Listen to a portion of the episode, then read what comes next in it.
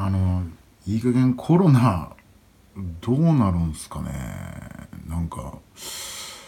ななんだなんなんだろうね。なんかめちゃめちゃ増えてるけどなんか今まで5,000ぐらいがカウンターストップみたいな感じじゃなかったしたっけ？カンストってこんな感じでしたっけ？なんかちょっとよくわかんないですけど。いやでもなんか増えちゃってるんで皆さん気をつけてください。はい。えー、今宵もフロントマンションポッドキャスト開演でございます。ここで話してても時間の無駄。行こう。すぐ劇場へ。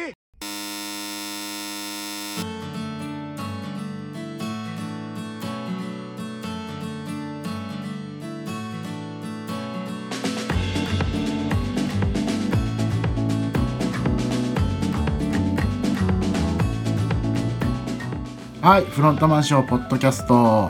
えー、始まりました、えーピカソでございます。えーっとうん何から話そうかな。えー、まあいろいろちょっと話すことがあるな。今年はちょっと大変かな。いろいろやらないといけないことが多くてですね。ちょっといろいろバタバタする、えー年に2022年にゃんにゃんにゃんの日は、えーしたいなって思ってます、えーピカソでございます。この間ちょっと新しい案件を、えーちょっといただきましてですね、えーまたあれなんですけどそれは僕あの格闘技の MC の仕事を、えーと振られたのでちょっとやったんですけど意外に皆さんあの好評でですねはいすごくよく褒めていただきまして皆さん、えー代打だったんですけど、えー今まで、えー代打でやってくれた人の中で一番いいって皆さん言ってくれたのでまあ嘘でも嬉しかったですね。はい、そんな感じでねえっ、とうんといつもは、えー西川美咲さん女優の西川美咲さん言えないなもうな。やっぱこう全然喋ってないからもう喋らないといけないなと思ってちょっといろいろ考えているんでございますけども、はい自宅から、細々と、皆さんにお届けしたいなって思っております。いろいろありましたね結婚ラッシュ、いろんなこともあってでもうボコボコ皆さん芸能界であのコロナなってますけどやっぱ基本的にさあれってさなんつうのあのフェイス何？フェイスガード的な？フェイスガード的なものあれしたってあれ意味あんのかねあれね。あれ意味ないよね基本的にね。なんかあのやってたけど結局その感染率が高くなっちゃって重症化はそこまでしないかもしれないけど、ま普通にバカバカ映ってるっていうまあそりゃそうだよね。密になってるからね。でここに来て視聴率が取れないっつってフジテレビとかがあれですねなんかね早期退職をあれしてるって言ってました。テレビが終焉になってきましたね。なんか僕とかはもううんと 2015?2015 年ぐらい7年ぐらい前にネット専門のインターネット専門の配信ライブ配信とえー、とそういうふうななんかあの、えープラットフォームがあるじゃないですかニコニコ動画とか YouTube ライブとか、えーそういうのの、えー、とネット専門の制作会社を立ち上げてていたので、えもう当時はねネットの広告とかむちゃくちゃでやっぱなんかもう全然なかったんですよね。なんかねもう本当にあのネットの広告っていうとなんだろうなマッチングサイトかうーん。あとよくわかんない情情報商材みたいな。なんかよくわかんない情報商材とかとかなんだろうなあとはなんかまあ企業も何個か何社かいらっしゃいましたけど当時はね。何社かいらっしゃいましたけどまあそこまで大きくない。だから結構その、えー、とゲーム系の会社は結構重宝してくれて使っていただいたりしてたんですけど。ねこの7年間ぐらいでもうガラッと変わっちゃいましたね。やっぱもう今皆さんテレビ見てないからね今ね。うん。で僕はもう10年ぐらい前にその会社を立ち上げるちょっと23年ぐらい前にもうちょっとテレビやばいんじゃないかなみたいな感じを言ってて結構なんかそのうんなんていうんですか 4G になった瞬間にサクサク携帯の動画が動くようになったって言っててその当時はなんかゲームがなんていうのサクサク動くみたいな動画よりもなんかゲームの遅延がないみたいな感じで結構みんなそのなんていうんですかねアプリのゲームが結構動こと止まらず動くみたいなカクカクしないで動くみたいな感じのなんかあのフィーチャーされて 4G みたいな感じで言ってたんですけどなんか23年普及してくると動画でもいいんじゃないかなみたいな感じ動画とかでもいいんじゃないみたいな感じになってきて動画があってまああと黒船っすよね。ネットフリックスアマゾンプライムあそこら辺が出てきちゃって。サブスクがすごいことになっちゃってますもんね。もうみんなサブスクでしょ？なんか僕たまにサブスクももちろんいろいろやってたりとかあの登録してたりとかするんですけどたまにその映画館のみで配信してる配給っていうのかな？してるやつはなんか単館系のやつはたまに見に行ったりしますね。この間もなんか細野晴臣が、えーと、コロナの前に、えーと、アメリカで、えー、あのなんかツアーやった時の映像みたいなドキュメンタリーの映像がやっててそれ見に行きましたけどね。あとディズニーの「ファンタジア」っていう映画があるんですけど僕子供の時見てあんまり面白くないなと思ってたんですよね。ファンタジア。魔法使いの弟子の話なんですけど、ミッキー出てくるやつみたいな。ディズニーの。で見に行ってたんですけど見に行ったんですけどなんか爆音みたいな感じだったんでなんか結構音がいいよっつって。オーケストラが主のあの何、ー、て言うんですか？あのー、映画なので。だこれもねちょっとねもう全然出てこないからね、まあ、一人で喋ってっからさあれなんですけど。なんかあの嬉しいことにこう今こう世論がこういうふうななんかもうほとんどあのネットネットみたいな感じになってテレビ持ってる人がいないからみたいな感じであれしてますけど。で若返りをテレビ局が図ろうとしてて。めちゃくちゃ滑稽で面白いんですけどなんかあのその時すごいバカにしてた人たちがいたんですよ。あの僕がネットのあれするっつったらなんでそんなニッチなことすんのみたいな。ニッチなことっていうかまあこうなっていくんだよみたいな感じで言ってたんですけどいやテレビ潰れるわけねえじゃんみたいな。まあまあ確かにテレビは潰れないんだろうけどまあ見る人少なくなっていくよみたいな感じでなってでこれからネットで見れないとしょうがないから結構テレビネットで見れた方がいいっすよねみたいな。でそれワンセグとか言われてていやワンセグじゃなくてなんかその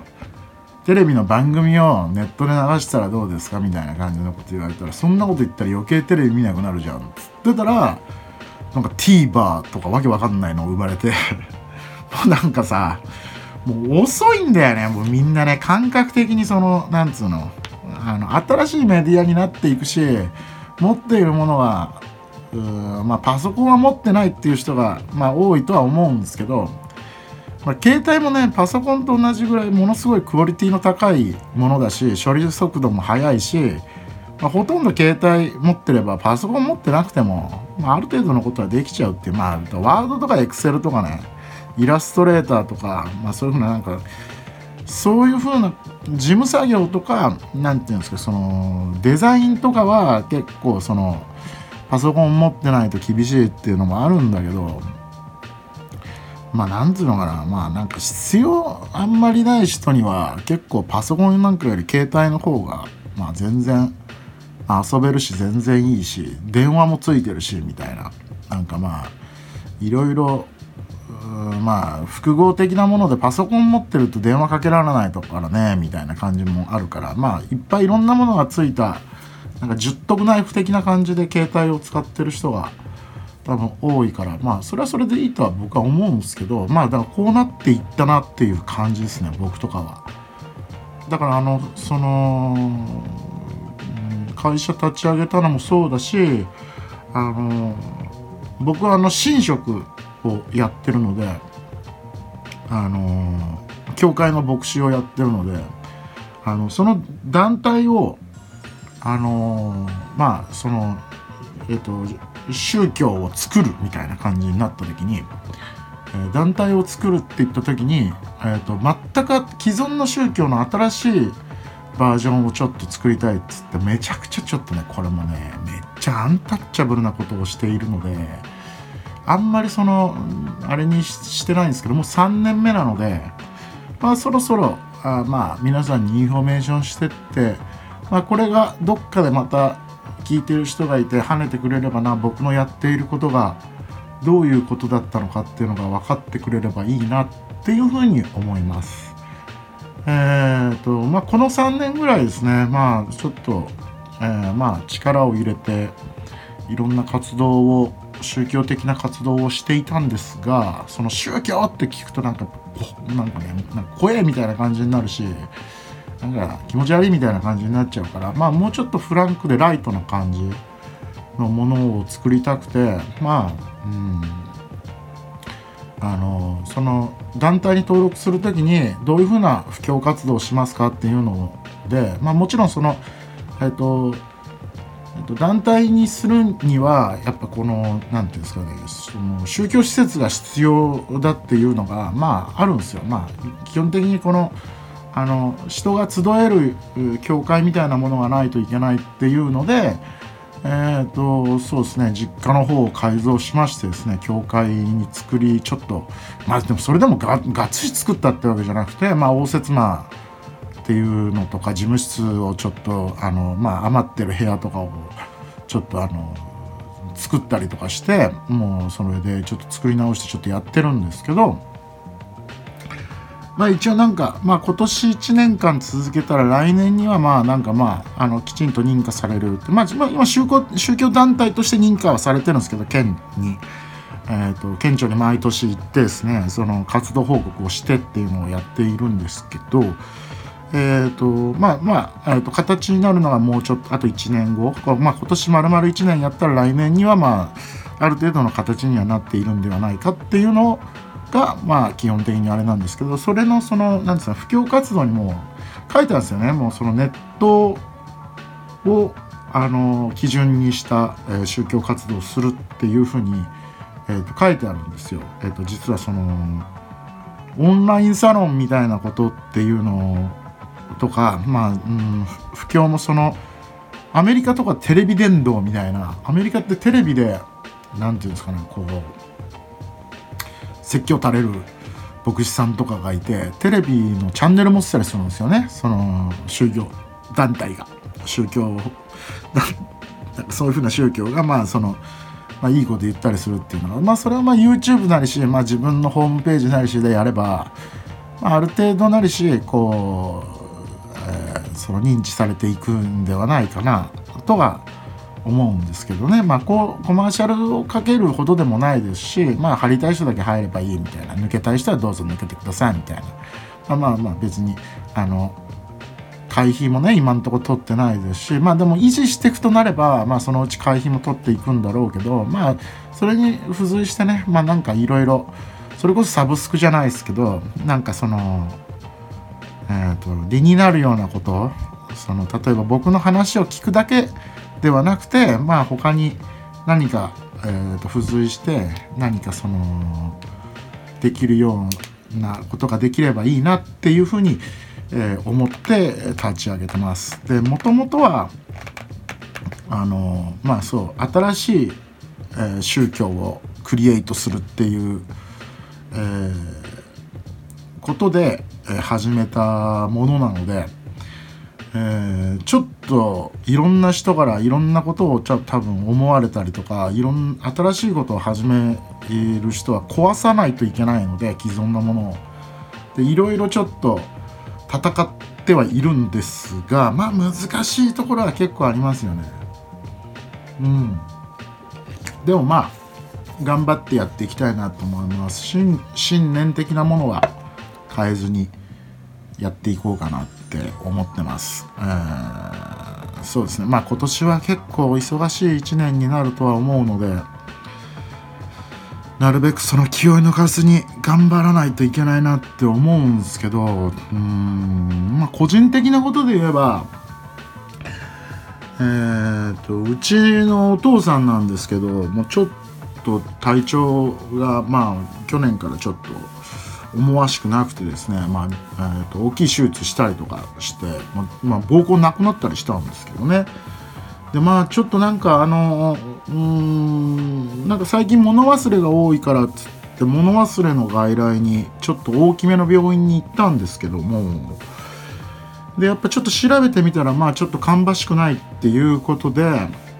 うんまあ、まあ、話す内容でもないのかもしれないですけどまあ軽度認知の可能性があると疑いがあるっていうことを診断されたので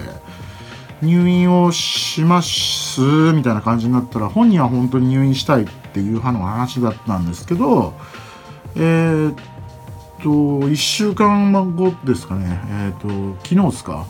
昨日病院から電話かかってきまして、まあ、本人がちょっと行きたくないっていう、えー、とキャンセルの連絡があったっていうことだったので、まあ、僕的にはちょっとびっくりしていや僕に連絡ないんですよね。僕が連れてったんですけど。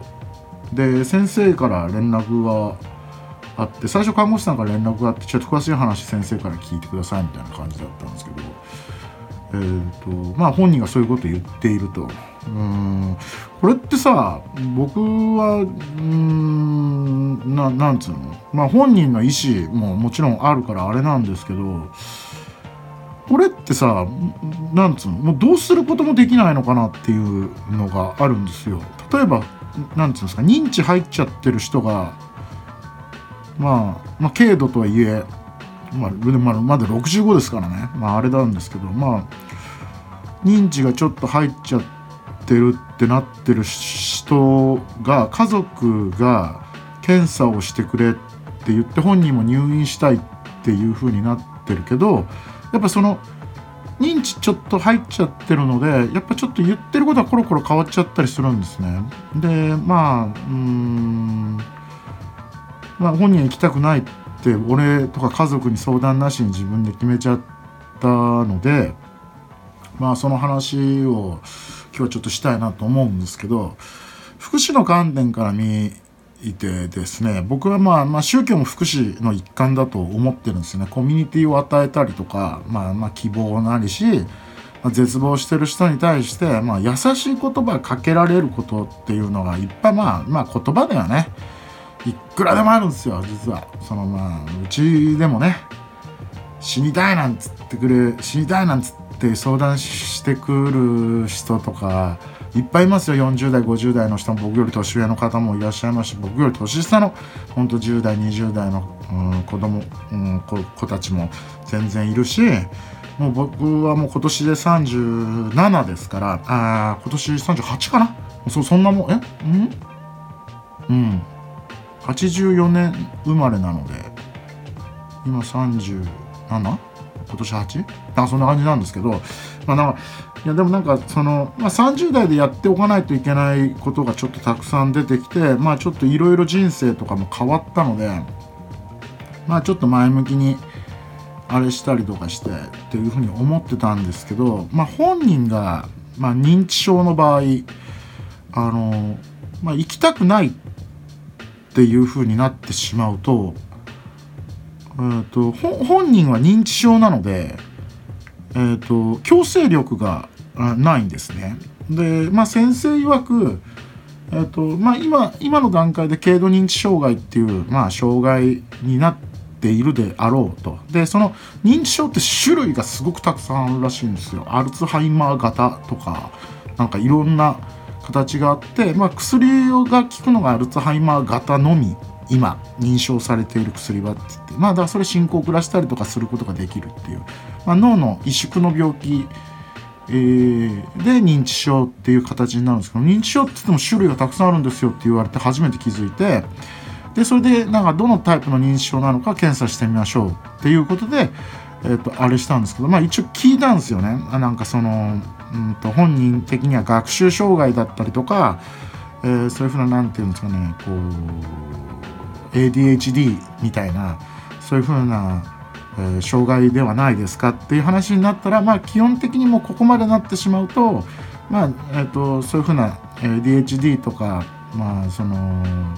いろんな付随する、えーと、学習障害だとかなんとかっていうのが、まあ、以前にも認知が入ってる段階で、まあ、一括りにまあ一番悪い病気っていうくくりになってしまうと。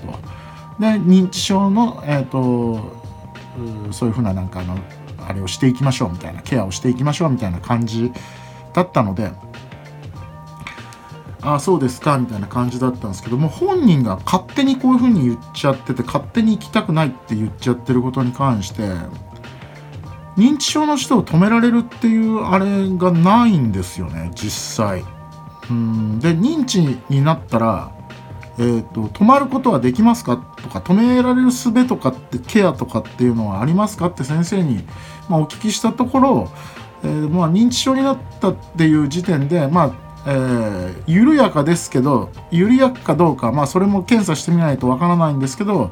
えー、まあ普通に止まることはなくそのまま進行していく病気だと、